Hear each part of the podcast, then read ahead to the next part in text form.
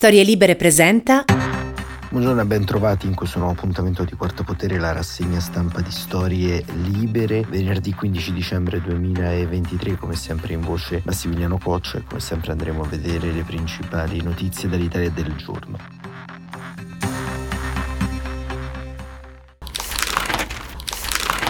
L'apertura di oggi e questa rassegna stampa verterà principalmente sul risultato di ieri al Consiglio europeo ottenuto dai 26 paesi dell'Unione Europea, 26 tutti tranne Orban che non ha partecipato al voto, ovvero l'inizio delle trattative dei negoziati per l'ingresso dell'Ucraina, della Moldova e dello status di paese candidato alla Georgia e l'inizio delle trattative per la Bosnia all'interno dell'Unione Europea. Proprio su questo aprono tutti i principali quotidiani del nostro paese.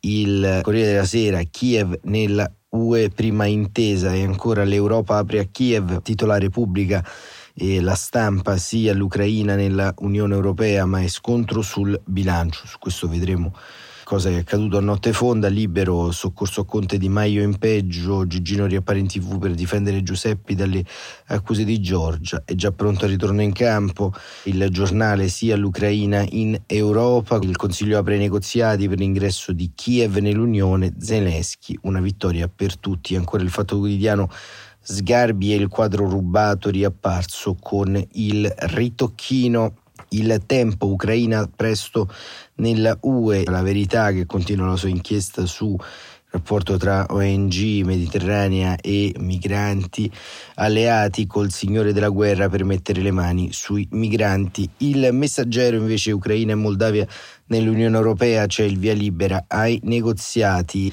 Domani Ucraina nella UE, ok al negoziato, l'Europa tira dritto senza Orban. L'unità titola il taglio centrale, anche qui è la notizia l'Ucraina, Kiev entra in Europa. Il gazzettino Ucraina e Moldavia UE più vicina il manifesto Eurostar, così titola il eh, quotidiano comunista che è sempre critico sulle vicende russo-ucraine. Zelensky canta vittoria, il Consiglio UE approva l'apertura dei negoziati con l'Ucraina e Moldavia per l'adesione. La guerra è in un binario veloce per l'Europa, ma la strada non sarà breve. Orban non pone il veto, non partecipa al voto e ottiene finanziamenti.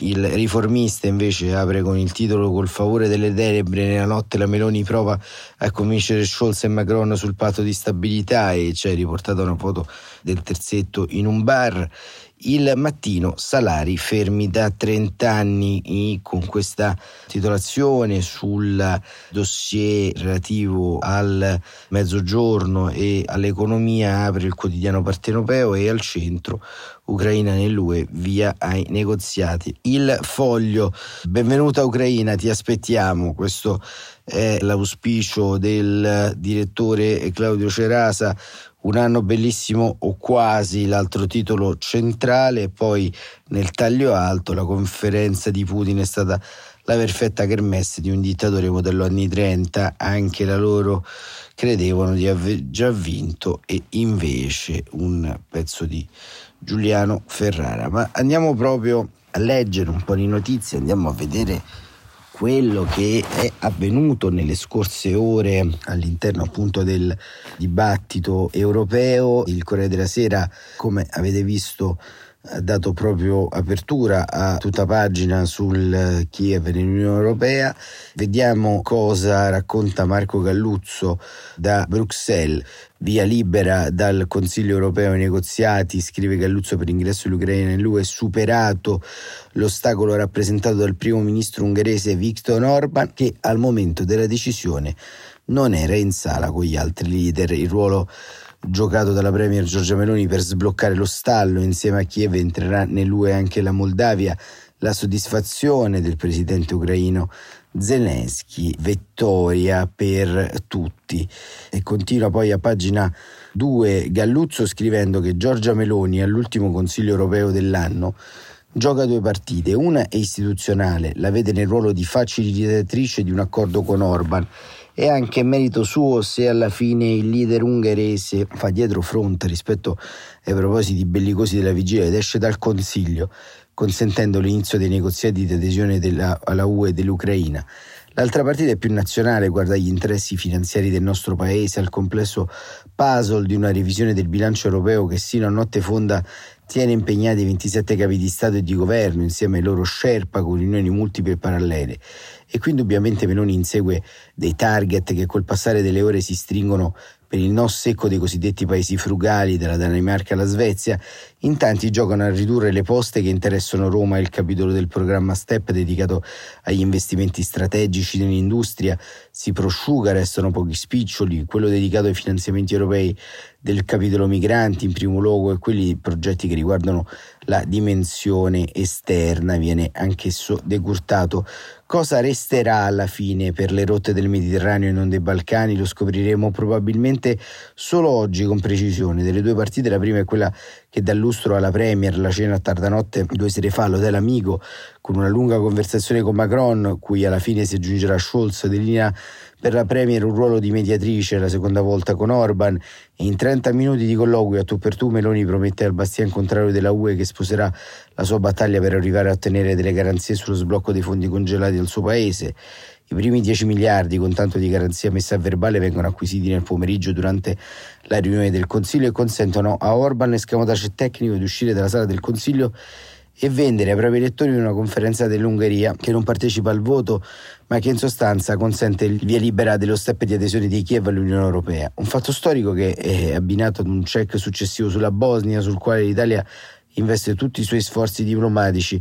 A quel punto resta il delicatissimo capitolo del bilancio e della revisione. Meloni allora di cena partecipa ad un vertice ristretto con la Presidente della Commissione, il Presidente del Consiglio europeo, il Premier olandese, il Cancelliere tedesco e il Capo dell'Eliseo e in prima fila rivendicano il suo staff che nel corso della giornata enfatizza l'attivismo della Premier in grado di parlare con tutti, sia con i due cilindri del motore europeo, Francia e Germania, sia col guastafeste filo putiniano che si porta dietro uno spettro non indifferente per tutti i presenti. Nei prossimi cinque anni potrà sempre minacciare un potere di veto. Meloni appartiene alla sua famiglia europea, o meglio è capo della sua famiglia, della quale Orban vorrebbe entrare, ha dunque un potere negoziale che altri non hanno. Gli promette aiuto, ma chiede certamente qualcosa in cambio. E se l'aiuto significa togliere la minaccia di un veto anche sulle poste finanziarie aggiornate durante la notte, la promessa è quella di facilitare uno sblocco complessivo dei fondi congelati all'Ungheria. Sullo sfondo restano gli ultimi dettagli del nuovo patto di stabilità che quasi certamente sarà chiuso entro la fine dell'anno. Sul bilancio, fra le altre cose, Meloni chiede di usare i fondi di coesione, che non sono mai stati bravi a spendere, senza la quota del cofinanziamento nazionale, difficile che lo otterrà, ma ieri notte si batteva anche per questo. Sul patto chiede di scorporare dal rientro del deficit la quota di interessi che gravano sui capitali dei nostri investimenti anche questa sarà una sfida. Ma diciamo la sfida di Giorgia Meloni su questo non è andata proprio come doveva andare perché lo leggiamo da Repubblica Online, visto che tutto è avvenuto in eh, nottata, che Viktor Orban sul bilancio europeo ha invece posto il diritto di veto e quindi la revisione del bilancio comunitario è slittata a gennaio del 2024. Tutto quanto è avvenuto intorno alle 3 di notte, quindi ve ne diamo notizia. Veramente non troverete questo sulla carta stampata, ma sugli online 26 leader sono concordi su tutte le componenti della proposta di revisione di bilancio che abbiamo presentato.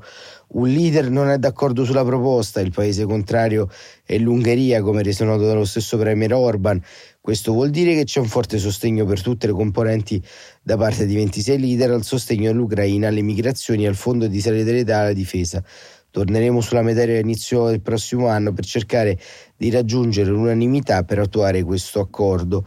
Lo ha dichiarato il Presidente del Consiglio europeo Charles Michel in un punto stampa al termine dei lavori del vertice. Ed aggiunto voglio lanciare un messaggio positivo e rassicurante, abbiamo strumenti per garantire la nostra affidabilità, gli ucraini possono contare sul nostro sostegno, in questo pacchetto su cui c'è ampio accordo politico a 26 ci sono 50 miliardi per l'Ucraina, lo ha detto ancora una volta il presidente Michel al termine del primo giorno di vertice europeo e questo è importante perché ovviamente diciamo la percezione di quanto poi alla fine il grande scontro che si è consumato all'interno del vertice del Consiglio europeo sia in qualche modo uno scontro tutto interno anche alle destre, alla destra in questo caso ad Orban, ma 26 paesi su 27 sono in qualche modo determinati ad andare avanti. E questo ci pone però davanti un altro grande dilemma, ovvero la riforma del diritto di veto, perché ovviamente il diritto di veto blocca qualsiasi salto in avanti e visione straordinaria intorno alle cose e questo diciamo è un grande problema da questo punto di vista. E comunque ancora una volta l'apertura dell'Europa a Kiev è un dato politico e simbolico molto importante e vediamo anche Claudio Tito sulla Repubblica che racconta un po' la giornata e inserisce nel suo pezzo anche le dichiarazioni di Volodymyr Zelensky. Il titolo del pezzo L'Europa apre a Kiev, Ucraina, nuova stella UE, la svolta di Bruxelles sia l'avvio dei negoziati. Questa ha risultato Zelensky, è una vittoria per l'Ucraina, una vittoria per tutta l'Europa, una vittoria che motiva, ispira e rafforza. È evidente, scrive Tito, che per Kiev mettere un primo piede nell'Unione è considerato una sorta di assicurazione per il futuro, una decisione strategica che un giorno rimarrà scolpito nella storia della nostra Unione, ha invece sottolineato la Presidente della Commissione Ursula von der Leyen. Siamo orgogliosi di aver mantenuto le promesse e felici per i nostri partner. Soddisfatta anche Giorgia Meloni, si tratta di un risultato di rilevante valore per l'Unione Europea e per l'Italia, giunto ad un esito del negoziato complesso cui la nostra nazione ha giocato un ruolo di primo piano nel sostenere attivamente sia il paese del trio orientale che sia la Bosnia e Herzegovina e i paesi dei Balcani occidentali. L'Italia si è accontentata, scrive Tito, del riferimento alla Bosnia nel documento finale in cui si richiama la volontà di aprire i negoziati di adesione anche per Sarajevo. E poi appunto Tito racconta un po' i retroscena relativi alla parte economica, ma li abbiamo visti. Ma insomma, in conclusione di questa rassegna stampa che come dicevo in apertura di settimana chiude un eh, ciclo politico intenso intorno all'Ucraina, quello che è avvenuto ieri sera è forse la dimostrazione che quando l'Unione Europea vuole e può essere un'entità politica autonoma si possono compiere grandi passi in avanti. Il processo di integrazione europea ad est è in qualche modo la chiave di volta per la pace e per la stabilità non solo dell'area che va dai Balcani eh, fino a Mosca, ma anche per tutto il Medio Oriente, vicino e lontano. E allora permettetemi in questa rassegna stampa di dare un pensiero commosso ai tanti ucraini che in questi mesi, in questi anni hanno perso la vita intorno all'ideale europeo per spingere il proprio paese tra le braccia di un ideale, la libertà che spesso sottovalutiamo. C'è un'immagine di una donna uccisa ad Irpin durante i primi giorni di guerra, i giorni in cui Putin ha commesso sistematicamente crimini di guerra contro la popolazione civile, una donna che riversa a terra, stringe tra le mani un portachiavi con la bandiera dell'Europa. Ecco, quella donna ad Irpine è il simbolo di tutti quegli ucraini, di tutte quelle donne, quegli uomini, quei ragazzi e quelle ragazze. Questo è da sottolineare che nel corso di questi anni hanno chiesto incessantemente al costo della vita di entrare all'interno della nostra comunità politica, della nostra comunità europea. Dobbiamo a loro molto, dobbiamo a loro la difesa della libertà e la difesa non solo dei nostri confini, ma dei nostri ideali di pace, di libertà e di democrazia. Quello che tanti giovani qualche decennio prima a Ventotene hanno immaginato e sperato e poi realizzato nel corso dei decenni a venire. Quarto Potere torna lunedì mattina, come sempre alle 7.45. Grazie davvero per essere stati con noi. Buon proseguimento di giornata a tutte e a tutti.